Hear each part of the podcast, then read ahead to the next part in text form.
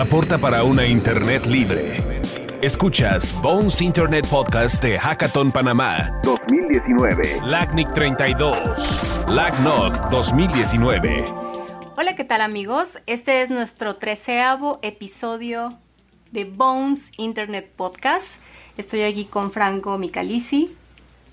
¿Cómo estás, Franco? Hola, Jacel. Es un gusto para mí poder volver a saludarlos y que nos puedan escuchar por donde sea que nos estén escuchando.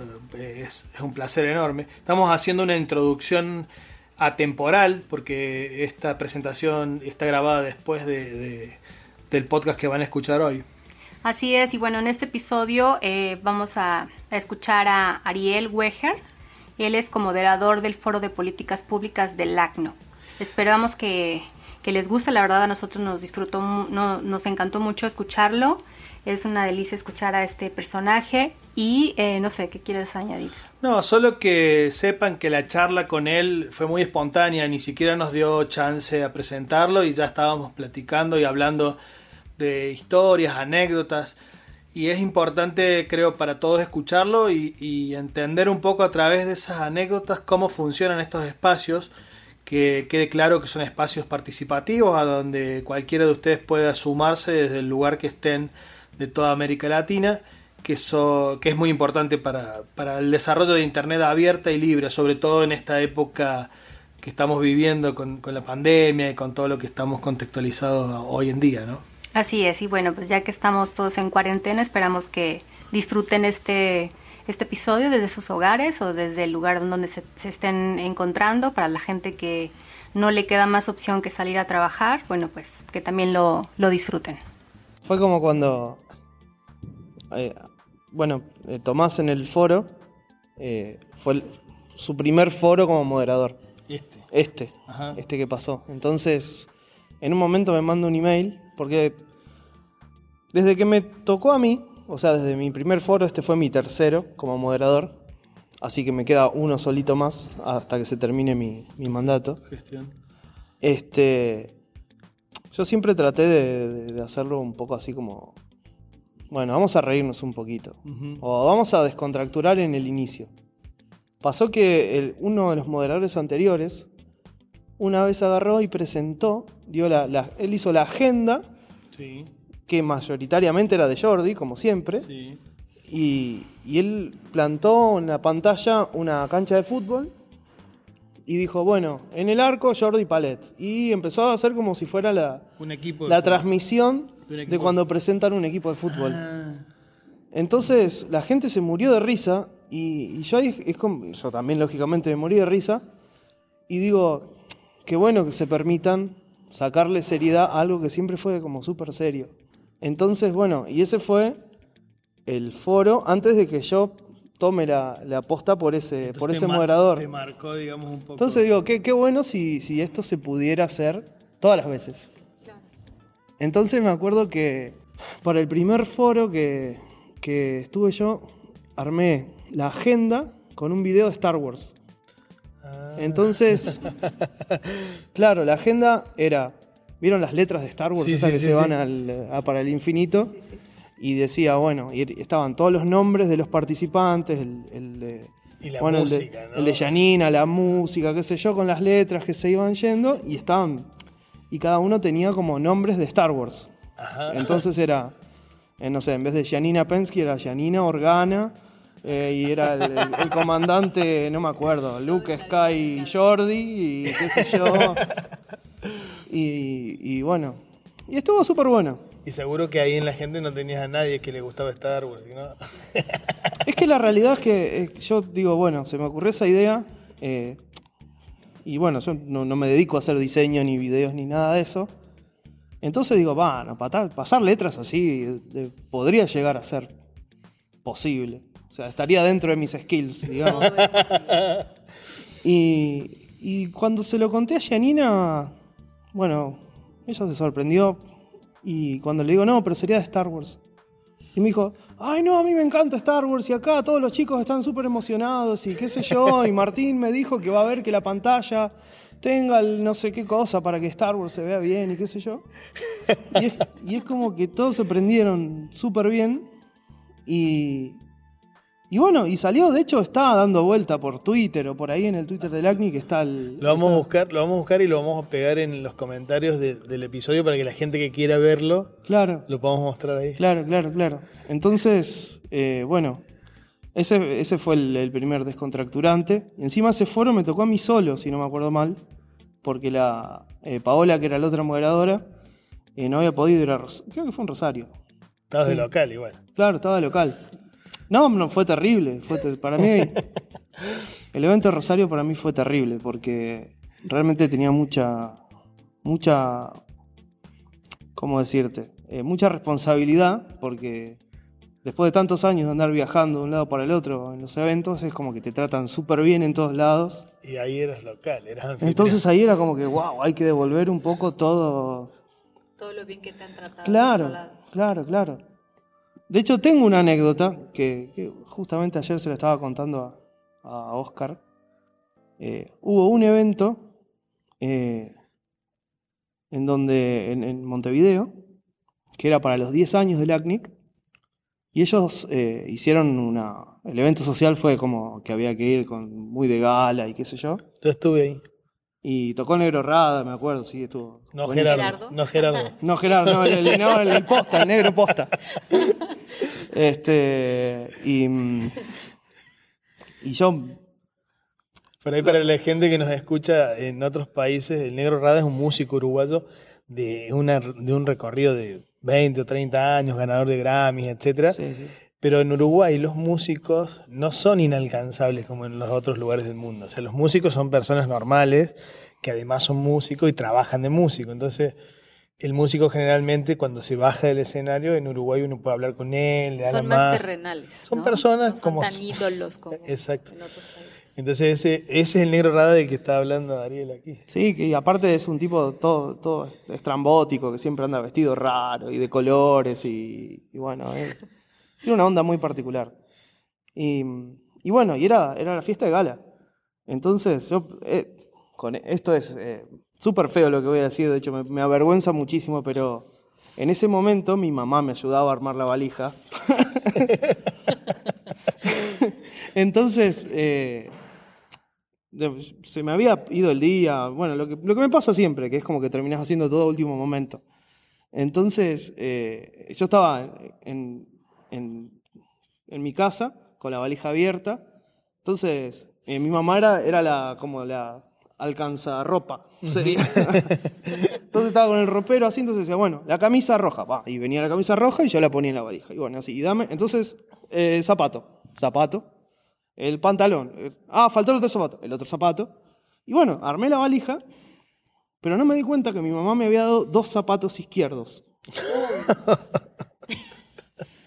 Entonces, bueno, llegué a Montevideo, la, el evento social era de gala y qué, qué sé yo.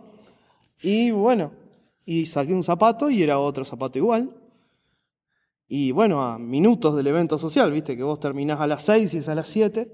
Entonces no tuve mejor idea que decirle a Paula Mansis de esto. Y Paula Mansi creo que hasta el día de hoy todavía me carga por eso. este, bueno, ella también tiene un carácter bastante particular y conmigo se lleva súper bien. Pero es como que si viene un tercero y escucha nuestras charlas, es como que pensaría que es un poco agresivo el tema. ¿Y cómo solucionaste lo del zapato? Y me acompañaron. Me acompañaron a, comprar un par nuevo. Entonces, eh, yo, siempre destaco eso. Para ese evento, acompañando un poco tus anécdotas, a mí me prestaron un saco. Ah, bueno, ahí está. Que me quedaba chico. pues yo estaba recién mudado a Uruguay, estaba viviendo en Uruguay conozco la CNIC por Andrés Piazza y, por, después me hago amigo de Gerardo, etc. Y, y, bueno, no tenía ropa para ir a la cena de gala y estaba invitado a la cena de gala. Y, no te podías mover mucho, ¿no? Porque me imagino que el saco no te daba. no, cuando el saco no da, no hay nada que hacer y yo soy un especialista en esa materia. Eh, y bueno, nada, y pasó eso. Y yo siempre lo cuento como una anécdota linda. Este, porque es como que, nada, para mí son como un montón de amigos muy cercanos que yo veo cada seis meses. Ojalá que cada seis meses, ¿no? Claro. Entonces me, me, pasa eso con, con, el staff. Eh, y bueno, y nada, y después de un montón de años y un montón de anécdotas y de cosas que, van pasando, lógicamente que, ya formas una relación mucho más. Claro, eso te iba a decir, que a, través de los años se vuelven tu familia, ¿no? Claro, Coincides en muchísimos lugares con las mismas ideas o con difieren en alguna que otra, pero finalmente tienen el, el mismo objetivo. Sí, sí, sí, por supuesto, por supuesto. Es, eh, ¿Lo quieres presentar? Ya que ya empezamos, ¿no? Ya empezamos, por si no se han dado cuenta. bueno, él es nuestro amigo Ariel Weger. ¿Lo dije bien? ¿Es correcto? Ni yo sé cómo se dice, así que sí. ¿De qué origen es tú? Eh, dicen que alemán. Alemán. Ok, entonces sería como. Sería, técnicamente, a ver, yo tengo una sola tía que se dedicó a estudiar la historia de la familia. Ajá. Y ella dice que sumaron una E, o sea que sería W-E-H-R, sin la última sin la última E. Ajá. Eh, y eso es como que la H se pronuncia como una J y la W como una B. Entonces sería como ver. Ver. O. Mm. No sé. Ojalá que no escuche ningún alemán esto que estoy diciendo. O sea, como un festejo de tomar una cerveza, digamos. Una cosa Mira, alguna vez un alemán posta me dijo que eso era muy parecido a, como dicen la palabra, guerra. Y viste que hay muchos guerras dando vueltas acá. Bueno, acá no. Eh, por allá. Por allá. Entonces, entonces no sería raro que sea una versión alemana de la palabra guerra. Bien. Estamos entonces ahora contextualizando un poco con Ariel, que, viene trabajando, digamos, apoyando el foro de políticas hace años. Y, para nosotros es muy importante todas estas cosas que nos cuentan porque hace que, que la gente que nos está escuchando en este, en este episodio entienda un poco más las cosas que pasan en los pasillos de los eventos de la CNIC y en los espacios de discusión y, las cosas que se van construyendo, digamos, día a día. Que hay una cuestión de, también de, empezar a buscarle un espacio distendido, con, algo de alegría, con repensar las cosas desde lo de Star Wars, el partido de fútbol y esas cosas. ¿Quieres como contarnos ¿Cómo te fue en este foro de políticas con tu compañero Tomás? Que aprovechemos que no estás y que puedes hablar lo que quieras de él. no se va a enterar. Ojalá que se entere. Pero, bueno. Lo que, vamos a hacer es que compartirle. Ese es el costo de no querer venir a hablar con nosotros, ¿viste? Muy bien. no, bueno, eh, yo a Tomás lo, conozco. es uno de los. Hay, hay como un grupo de gente acá que es como muy referente de toda la comunidad. Porque porque están hace tantísimos, tantísimos años. Eh, mi primer evento LACNIC fue en el 2010, que fue para el LACNO que hicieron en, San Pablo. Eh, y yo, con, una mano en el corazón, tengo que decir, la, pasé súper feo en ese evento. Porque no conocía a nadie, en ese momento ni hablaba inglés. Bueno, hoy no sé hasta dónde hablo inglés, pero bueno, digamos que medianamente me, este, me manejo. Y ahí estaba con, no sé si había tantos argentinos, este, y estuvimos en un lugar así como...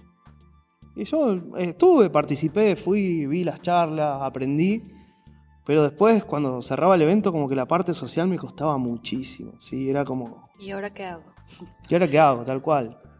Y, y bueno, y desde ese evento que bueno, que la verdad es que el contenido era hermoso. Eh, ese de hecho fue el primer evento del ACNOG, el primer evento este, físico, digamos, que, se organizó en conjunto con LACNOG.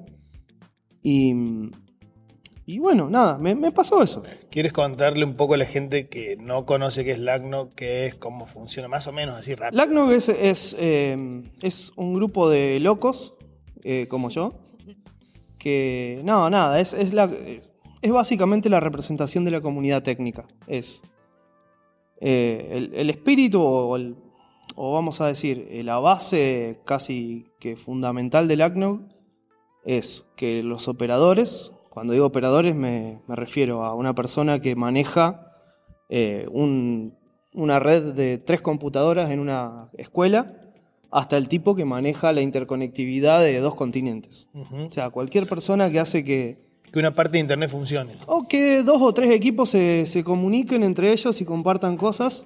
Eh, es lo que nosotros llamamos un operador de red. Y eso básicamente es, eh, es, un montón de gente que, le da espacio a los operadores de red para que interactúen. Entonces hay una lista de correo, hay bueno, eh, los eventos, hay capacitaciones, hay técnicos haciendo documentación técnica para los técnicos.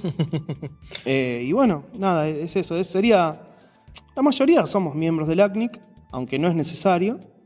O sea, puede venir Pepe que no, que solamente sabe de redes, no, no tiene IP, no tiene SN, no tiene nada, y, participar y, hacer documentos si quiere. Eh, y es eso, es la participación de los, de los técnicos, vamos a decir. Eh, y bueno, fue el primer evento del ACNOG en, San Pablo. Entonces, eh, bueno, con el correr de los años, siguientes eventos, eh, fui haciendo amigos, lógicamente, me fui conociendo con gente y toda esta gente que yo te digo ya estaba ahí. Claro. Ellos ya venían con, con bueno, no sé cuánto, pero con bastantes más eventos encima. Y, bueno, y Tomás es una de esas personas. Lo que tiene Tomás es que, bueno, es un poco parecido a mí en eso, es que está bastante loco. Los dos estamos bastante locos. Pero bastante loco en el buen sentido, porque eh, yo considero que, somos bastante responsables, o lo, suficientemente responsables como para que eso funcione. Pero es como que hay algunos tabúes y algunas cosas que a nosotros no nos importan tanto. O Entonces, sea, el acartonamiento se, lo, se lo sacan. Es necesario, porque yo creo que. Quiero creer que eso ayuda un poquito a que la gente se descontracture. O sea, el objetivo final de eso es, es que la gente se ría un poco. Eh, también jugar un poco para saber en qué momento me van a echar o me van a tirar con un martillo por la cabeza. Pero también parece como una práctica de un futuro estandapero.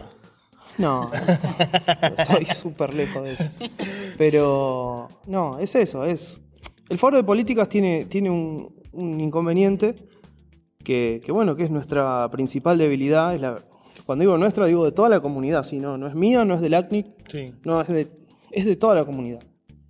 Eh, en el foro se, discuten cosas que a veces son media, medias como cosméticas, como decir, eh, perdón Ricardo, pero Ricardo una vez eh, dijo, en el manual está el término dial-up, que son las viejas conexiones de modem, viste, esa que te quería llamar tu tía y no podía porque estaba ocupado todo el tiempo. y... La que sonaba como... Sí, sí, ese ruidito que... Alguna vez lo tuve Rington. Bueno. Eso habla de nuestra edad en internet, ¿no? Y él... No, no hablemos de edad, no importa. Em, Dije en internet. Igual. Estamos en el horno. Eres muy joven. Yo tengo 38. Claro. joven. Yo creo que me salvé por un año del, del, del, servicio del Millennium. No, no, el servicio también, sí, de eso también me salvé. Pero de, entrar en lo que hoy dicen el Millennial. Eh, ah, los de 37 son Millennial. Sí. No, ¿sí? Bueno, la estadística que yo busqué es donde yo no estoy, lógicamente. Entonces, sí. nosotros. Este, pero bueno. Nos fuimos porque te saqué de tema, sí, está bueno lo que estaba diciendo. Eh, estábamos en el tema de Ricardo, del Dial-Up. Eh, Ricardo, bueno. Ricardo vio el manual y dijo, pero acá dice Dial-Up por todos lados. Ricardo Patara, uno de los, de los pesos pesados, de que yo le digo los pesos pesados de las políticas. Eh, y él dijo, y este término ya no, no, no, no va más. Y, hay, y, hay que, y fíjate vos, él dijo, hay que sacarlo, hay que reemplazarlo por otra cosa que sea atemporal. O sea, que tampoco ibas a decir una tecnología que en cinco años después iba a desaparecer. Pongámosle un nombre genérico que sirva para siempre. Y creo que esa, esa propuesta se estuvo debatiendo dos años. y en dos años no se encontró el término y llegó un punto en que el tipo agarró y dijo, la retiro la propuesta porque... No encontramos un... Se cansó de... porque le decían que no, que si... Bueno, nada, él, proponía, o bueno, la gente proponía cosas, él hacía la propuesta y siempre venía uno y decía, no, pero esto no es así porque tal o cual cosa. Y, y eso medio como que eso está bueno que lo cuentes porque nosotros tenemos la experiencia y sabemos que las propuestas se ponen en común, se discuten y hasta que todo el mundo está de acuerdo no se aprueba. Sí. Entonces, está bueno que la gente que nos está escuchando entienda que si hay una persona en contra, que fundamenta su postura en contra, eso no se aprueba. O sea, no es la mayoría. No, es el consenso. No es voto, no es mayoría, es consenso. O sea, todos tenemos que estar de acuerdo en lo que se decide. De hecho, el, el término es rough consensus, que vendría, eso se, toma de lo que es la IETF, ¿sí? donde se hacen los estándares de Internet, y dice eso, no importa cuánta gente esté a favor, con que haya un solo comentario en contra que sea técnicamente válido, bueno, eso invalida toda la propuesta hasta que se resuelva. Mira. Entonces. Yo no, no, no tenía entendido ese, claro. esa situación. Y es súper interesante porque eh, vos muchas veces tenés uno que dice, no, esto está mal, y en un escenario, a veces es un escenario hipotético, a veces hay un ejemplo concreto de algo que pasó, y puede afectar y puede pasar tal o cual cosa. Entonces vos... Pero claro, tiene que fundamentar el por qué no está de acuerdo, ¿no? No es nada más... No, no, claro, sí. No es el... No yo siempre digo, no es el no porque sí. O sea, tenés que decir que, que no estás de acuerdo. ¿Por qué no estás de acuerdo? Tiene que ser bien fundamentado. Incluso algunas veces la fundamentación, que de hecho yo tuve una discusión ahora en este foro, que no, porque en otro RIR se hace. No, no, pará. Otro RIR es otro RIR y nosotros hacemos lo que nos conviene a nosotros, no lo que hace otro RIR. O sea, lo podemos tomar si querés como un caso de uso para saber cómo, cómo anduvo, si le fue bien o mal, pero si lo hace o no lo hace, no, justifica nada. Entonces, eso es, es algo bastante común y es algo con lo que yo personalmente lucho muchísimo porque, porque bueno, también eso me parece que también deja de lado a la persona que no participa en todos los RIRs. O sea, si vos estás en todos los RIRs y sabes todo el movimiento de, todas las regiones y todas las internas, Sí, no, es, no, es, elemento válido para poder estar defendiendo. A mí no, claro. No es como si yo voy a México y les digo en una reunión X, ah, no, porque en Argentina se hace tal cosa, acá tenemos que hacer lo mismo. claro, en realidad, eh, la comunidad... Tienes que adaptar. Claro, cada comunidad tiene sus propios valores, sus propios objetivos y hay que como estar alineado con lo que está pasando en ese espacio, digamos. Y nosotros con Tomás somos representantes elegidos por la comunidad, o sea, yo tengo que velar por lo que la comunidad dicta que, que tienen que ser las, que se tienen que hacer con las propuestas. Claro. Em, y bueno, eso, eso es algo como que es súper difícil. Eh, porque como te digo, hay algunas propuestas que son mayormente cosméticas. Como la del, como la del dial-up, porque hoy, si vamos al caso, sigue estando la palabra dial-up desperrigada por todo, por, todo el manual. Y hay algunas cosas que realmente afectan. Como, bueno, el foro anterior se habilitó a que se puedan traer recursos numéricos de otras regiones y se puedan mandar ah. recursos numéricos de acá a otras regiones, claro. Eso sí, sí lo leí que, bueno, eso no, antes no se podía. Eso no se podía y hubo una discusión tremenda, tremenda, tremenda, porque lógicamente ahí eso, eso permite que, que, bueno, hoy los recursos, el IP versión 4 que está acabándose o casi acabado, que vos puedas mover bloques es como... Ajá, si la región tal brinda sus, sus este, ¿cómo dijiste? Sus direcciones, sus, direcciones numéricos. Y, se queda sin, ¿qué tiene que hacer?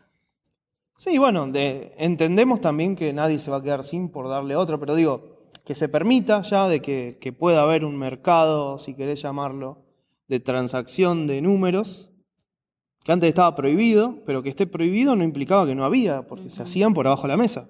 Claro.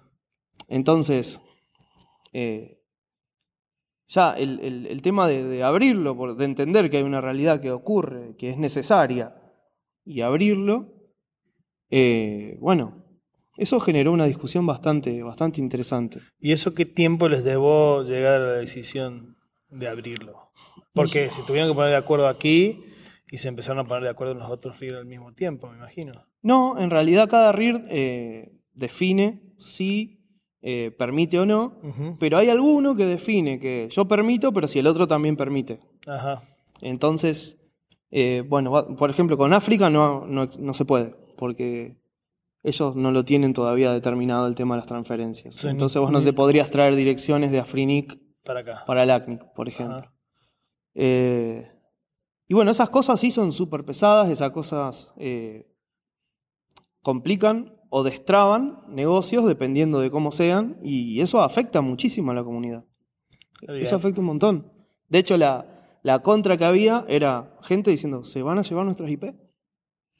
A Europa, a Asia, a no sé. Bueno, después, ¿cómo se destrabó? Después de un montón de tiempo en donde eso se permitía en otras comunidades, se vio que en realidad lo que pasaba era que había direcciones que mayormente salían de un stock de direcciones que se llaman legadas, que son de cuando empezaron a repartir muy mal las IPs hace muchísimo tiempo. De ese stock gigante de direcciones, que vamos a atribuírsela a Norteamérica, era Norteamérica hacia el resto de las regiones, nunca desde las regiones.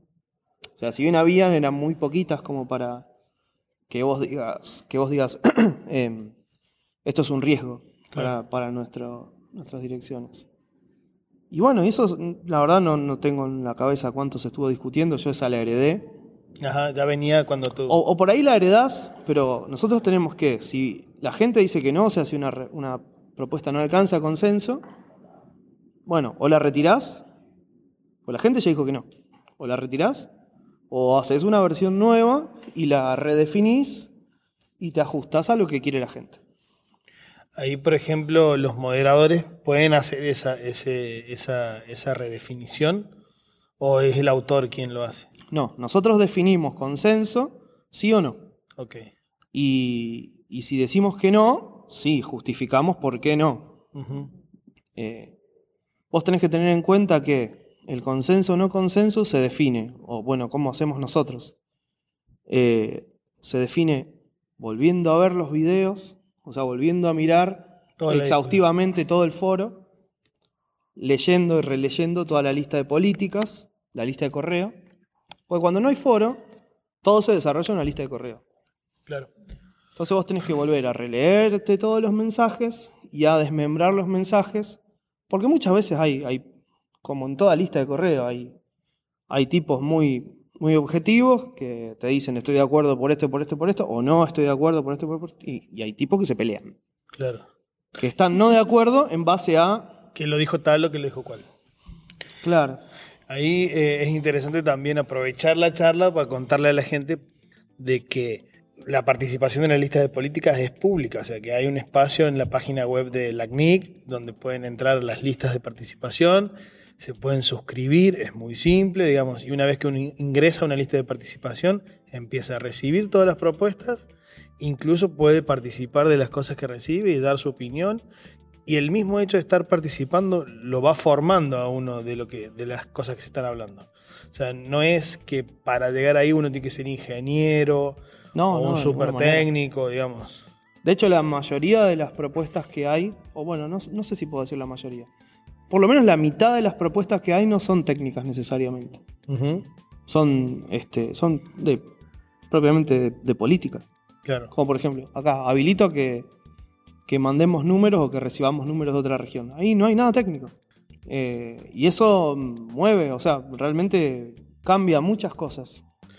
Que, va, o sea, es interesante esto porque él esta mañana, perdón, es interesante esto porque hablábamos en otros episodios del tema de, bueno, de, cómo la comunidad decide, de cómo Internet se sigue construyendo de manera libre, abierta, y la importancia de que los distintos actores, de que ciudadanos comunes, personas que sin ningún rol en ninguna empresa esté participando, como algún técnico de una empresa, como parte del gobierno, y esta es la realidad, o sea, lo que nos está contando Ariel es exactamente lo que pasa. es como, ah, yo estoy ahí y acá yo escucho a la gente y es la explicación de primera mano de lo que sucede. Sí, acá vos no tenés que... A ver, la lista de políticas públicas eh, es abierta a todo el mundo, vos lo único que tenés que tener es una dirección de correo, nada más que eso. Creo que hoy en día todo el mundo tiene una dirección de correo. Eh, no tenés que ser miembro del ACNIC, por supuesto que no hay que pagar nada, es sencillamente participar. Y tampoco tenés que ser de esta región. O sea, yo participo en la, en, la lista de, políticas de Norteamérica y en la de Europa. Y no tengo recursos, no soy una empresa, no soy un ISP. Y no, no, no hace falta, sencillamente vos participás. Ojalá que activamente, pero si no, puedes participar pasivamente leyendo los correos y enterándote de qué, de qué es lo que se habla en otras regiones. Sí es cierto que hay un montón de propuestas, y acá dejo de ser políticamente correcto, que de nuevo son cosméticas. Entonces por ahí vos podés decir, no, che, estos se están matando para definir si sacamos la palabra pirulo de, del manual. Y no. Perdón, Ricardo, pero yo te tengo de ejemplo. bueno, pero está bueno porque e, ese espacio te generó, digamos, una manera de ver las cosas. guarda que, que yo, previo al evento, vuelvo a releer el manual, porque te tenés que preparar, sobre todo porque damos los talleres, y en los talleres la gente nos pregunta cosas del manual. Y está esa palabra dial up todavía. Y, yo puedo putear un poquito, puedo decir, pero ¿por qué mierda tenemos dial up en el 2019? Este, y bueno, nada, y yo lo tomo de ejemplo, pero realmente me parece una cagada que siga estando dial up en el manual. Ojalá encuentren una, alguna solución a eso. Eh, y yo creo que la gente. Mi punto de vista del, por qué la problemática de la participación es primero que lo que dijiste vos, que la gente se piensa que tiene que ser un mega ingeniero. Eh, no, no, no en absoluto. Las políticas eh, o las propuestas generalmente aplican a un párrafo muy chiquitito del manual. A ver, el manual de políticas tiene 60 páginas. Tampoco es la Tampoco es que. No, claro. Si le sacás el índice, le sacás algunos dibujitos y cosas que tienen, te quedan 55. Entonces, tampoco es súper complejo. Eh, entonces, las propuestas de hecho, cuando vos presentás una propuesta, a vos se te pide qué parte, qué sección del manual, qué línea vas a modificar. Y cada una de esas discusiones eternas a veces le pegan a cuatro, cuatro renglones. Y no hace falta tener todo en la cabeza, no hace falta. Hace falta un poco de sentido común, quizás, de decir, esta gente está diciendo algo razonable o no, porque si vos a lo mejor decís no participo porque no estoy en la industria, no, no, no, deja que la parte de la industria la va a decir alguien de la industria. Claro, tú eres usuario, sos claro. desde la vista de usuario. Pero hay algo que a, mí, cada vez que llegamos a estos puntos, eh, me emociona. O sea, en todas las otras, los otros episodios donde hablábamos de esto, hay un ejercicio. Es como si en un país la metáfora, ¿no? en un país, la constitución del país la estuvieran modificando todo el tiempo todas las personas que están involucradas. Claro. Es un ejercicio eh, hermoso de, práctica, de ejercer la decisión sobre el futuro y el, presente de lo que estás usando.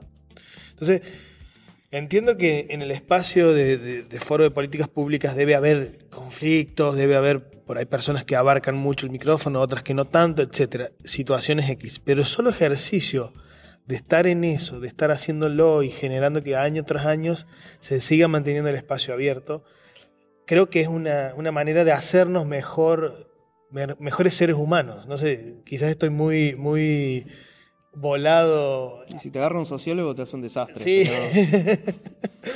Pero, sí. Aprovecho que no hay ningún sociólogo aquí, Pero eh. Eh, esta cosa, esta metáfora a mí me gusta mucho y creo que en, en general es algo que es interesante para que la gente común que normalmente no se anima a llegar se empiece a llegar y se acerque y participe y sume su voz. Es que la idea es que cada uno participe desde su propio espacio. Em, como te digo, no hace falta que vos seas eh, la máxima autoridad de la materia, porque probablemente vos, vos cuentes desde tu espacio, desde tu punto de vista, algo que a vos te parece que podría pasar si eso se aprueba, o si no se aprueba también. Y, la idea no es que una sola persona diga todo lo que hay que hacer y haga la política y la apruebe y tenga razón en todo, no, porque justamente la idea es esto de que todo el mundo participa, de que esté abierto. Nosotros tenemos gente de otras regiones que participan en el proceso de política de esta región. Entonces, como les digo, tampoco hace falta de que uno esté todos los días en LACNIC, ni conocer al staff, ni nada. Es sencillamente leer las propuestas. Algunas han sido propuestas realmente largas. Nosotros tuvimos una en este foro que, que básicamente es reacomodar. O sea, una propuesta de Jordi que él quiere reacomodar el manual. Porque el manual tiene secciones en donde se aplica lo mismo pero separados como por tecnología, no me voy a meter en, demasiado detalle. Entonces él dijo, no, pará, si todas las tecnologías son por igual, aplican las mismas reglas, hagamos una sola sección. Entonces dijo, bueno, entonces este bloque de texto que ahora está en el punto 7 lo llevamos al 12, el que está en el 2 lo llevamos al 6 y qué sé yo. Es lo mismo cambiado de ubicación. Bueno, leer esa propuesta es difícil si vos no tenés el manual en la cabeza.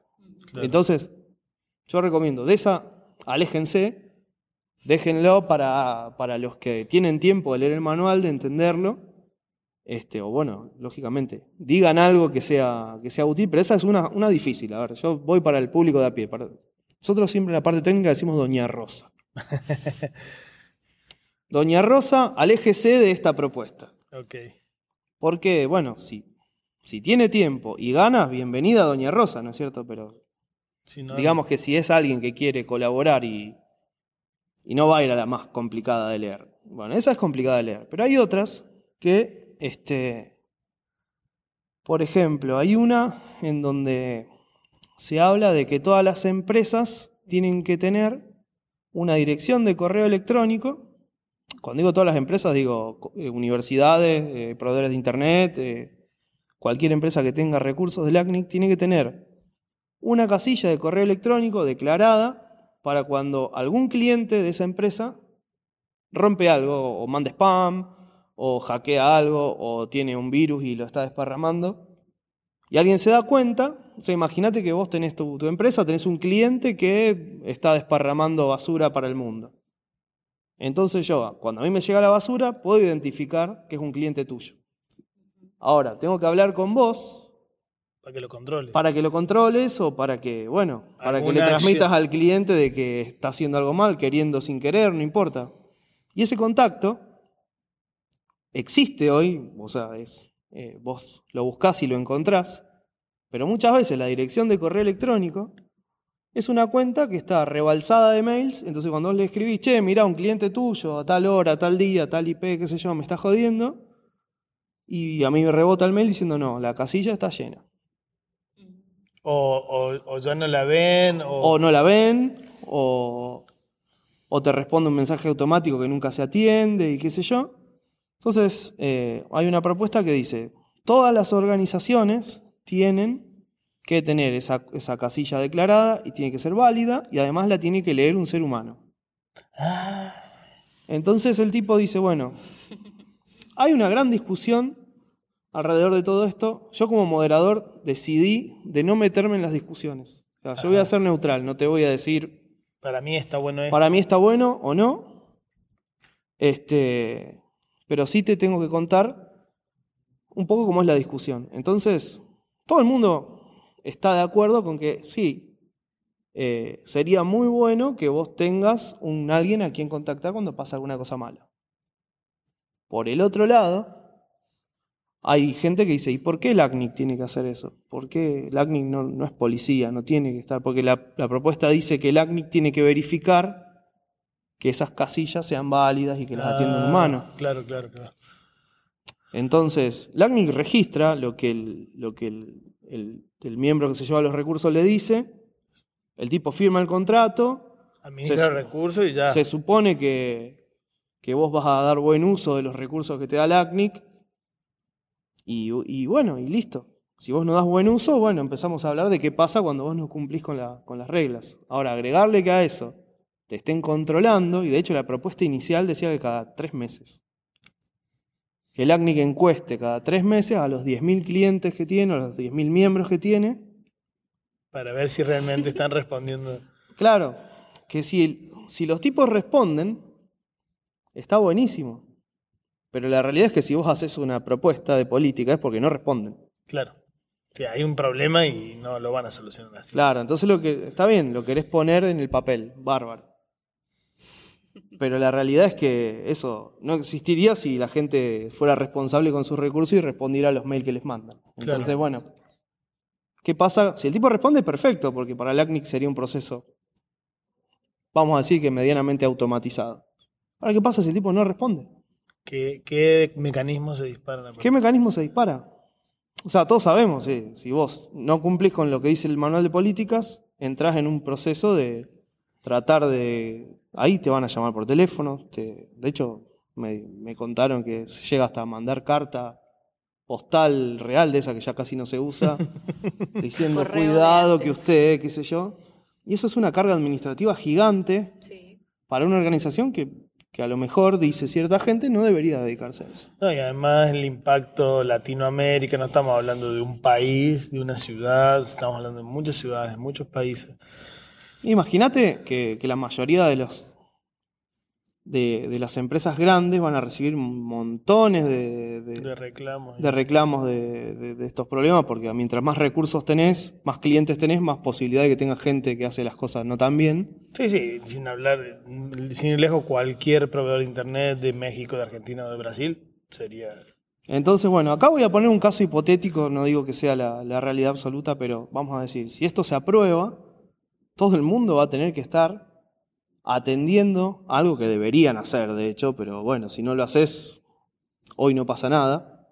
Pero si esto se aprueba, todo el mundo tendría que poner a disposición del resto del mundo una casilla de mail válida que sea atendida por un ser humano. Para algunas empresas que tienen un mega call center no debería ser un problema, pero para los chiquititos, a lo mejor que vos tenés que el tipo que configura el router es el que va a cobrar y después el que se sube a la antena para poner un tornillo. Ya se volvió loco. Y además de eso tiene que atender el mail y qué sé yo. Bueno, no sé, yo planteo escenarios, digo, no, no puedo decir si estoy a favor o en contra, pero eh, vean que acá es súper válido la, opinión del ciudadano de a pie. Claro, cualquier persona podría estar diciendo su, su visión y la realidad de, un pueblo eh, cambia mucho a la de una gran ciudad y las situaciones. Está muy interesante toda la, charla, muy interesante. Ahí en, en, las otras entrevistas nosotros tenemos un espacio donde decimos, bueno, tú vienes recorriendo, has hecho tu camino en, en las organizaciones, participado de los eventos y has ido conociendo gente, ¿no? Sí. Ahí y conocías gente porque leíste, viste videos o lo que sea eh, antes, ¿qué personaje o qué personajes te parece que sería bueno que la gente que nos escucha vayan a buscar de la historia y traten de, conocer qué han hecho, referentes, o que pueden ser de los nombres más importantes, o puede ser algún nombre de un tapado, digamos, o sea, que tú, tú resaltarías. Qué difícil, mira. Me pones en un súper aprieto. Podés hablar de más de uno, no Me pones en un súper aprieto, pero ponele. Eh, yo lo dije, eh, a mí me dejaron participar de la sesión para Newcomers, para los nuevos participantes. Eh, y yo, más allá de que tenía que hablar del ACNO, que fue lo que les conté al principio, yo digo, bueno, me voy a robar un minutito más. Porque, ¿se acuerdan que yo les contesto de San Pablo y que, que la pasé súper mal en la parte social? Entonces yo dije, bueno, cuando, cuando de alguna manera, eh, cuando em, empecé a, formar parte del, directorio del ACNO y qué sé yo, digo, bueno, un objetivo mío tiene que ser de que, de que los nuevos no, se sientan tan nuevos. Tan, tan nuevos, sí. Entonces, eh, y principal... Que no vivan lo que tú viviste. Tampoco fue terrible, pero lo que digo... Suavizar un poco la situación. Claro, porque en realidad no, no cuesta nada. Entonces, eh, la idea era decir, bueno, un poco estaría bueno que... Generalmente vos vas a ver que acá en, el evento todo el mundo colabora con todo el mundo. Bueno, ustedes ya lo, deben conocer muy bien, pero para el que no vino nunca es así. Eh, acá hay eh, tipos que, que en, en, el trabajo, en la vida diaria, se están despellejando. Competencia terrible, cada uno con su camiseta. Y cuando entran acá se sacan la camiseta, somos todos amigos. Todos compartimos, este, todo lo que se pueda compartir, todo lo que se pregunta. Eh, y es, un ambiente que es, bastante como raro. Para el que viene la primera vez es como raro. ¿Viste? claro. Qué raros son todos. O sea, digo, es como tiene que ser, pero para alguien que, que, viene la primera vez es como que te choca eso, que vos ves, viste, las grandes telcos que, que se están matando, onda Pepsi, Coca-Cola, y después los ves acá que están juntitos ahí, que van y que hacen, qué sé yo. es como raro. Eh, entonces, eh, bueno, nada, yo cuando lo que a mí me impactó eh, como novato era que yo acá me encontraba gente que era la que escribía los libros que yo estudiaba. Mm. Entonces, me pasó allá por el 2012 en, en Medellín. este, cae una señora que se llama Radia Perlman, que, este, pongo un ejemplo, tengo 20 si quieren, pero bueno. Con uno nos conformamos. Lo, cuento porque tiene una anécdota. Este, entonces, bueno, yo ahí no, no me sentía tan confiado con el inglés. Y estaba Radia Perman y era como que yo era... Esta señora, a esta señora si la, investigan la apodan como la madre de la internet. Ajá. O sea, la señora hizo, hizo desarrollos de tecnologías que, que hoy en día son como el ADN de las redes. Ajá. Que son súper vigentes. Este, y, bueno, nada, es, es, como conocer un prócer, básicamente. y, y, bueno, entonces yo fui, ella era la keynote del evento, fui, eh, eh, Fernando Gont, un, compatriota, la presentó, es como que la, la, la toda, que, qué sé yo. Y nadie se enojó, era todo como que, eh, qué bueno, la radio, bienvenida, qué sé yo. Y, bueno, y yo hasta ahí, perfecto, la presentación que dio Radio fue exquisita, fue pero perfecta de extremo a extremo. Y por ahí salimos al almuerzo. Entonces yo estaba sentado en el almuerzo y estaba comiendo ahí, qué sé yo, hablando con uno y por ahí se sienta Radio enfrente mío. y yo, bueno, eh, I don't speak English at all. No, yes, very difficult, dijo Carlitos.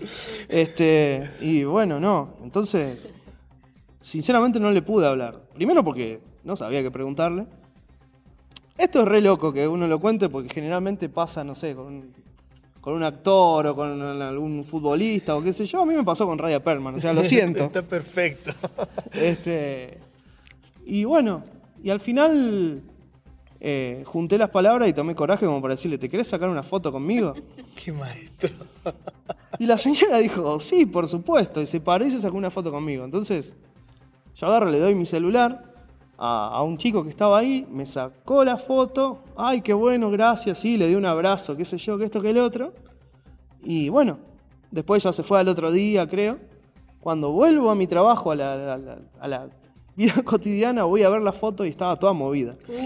Y había salido súper fea, así, eran como dos cosas borrosas. Como que el tipo parecía como que tenía Parkinson mientras sacaba la foto.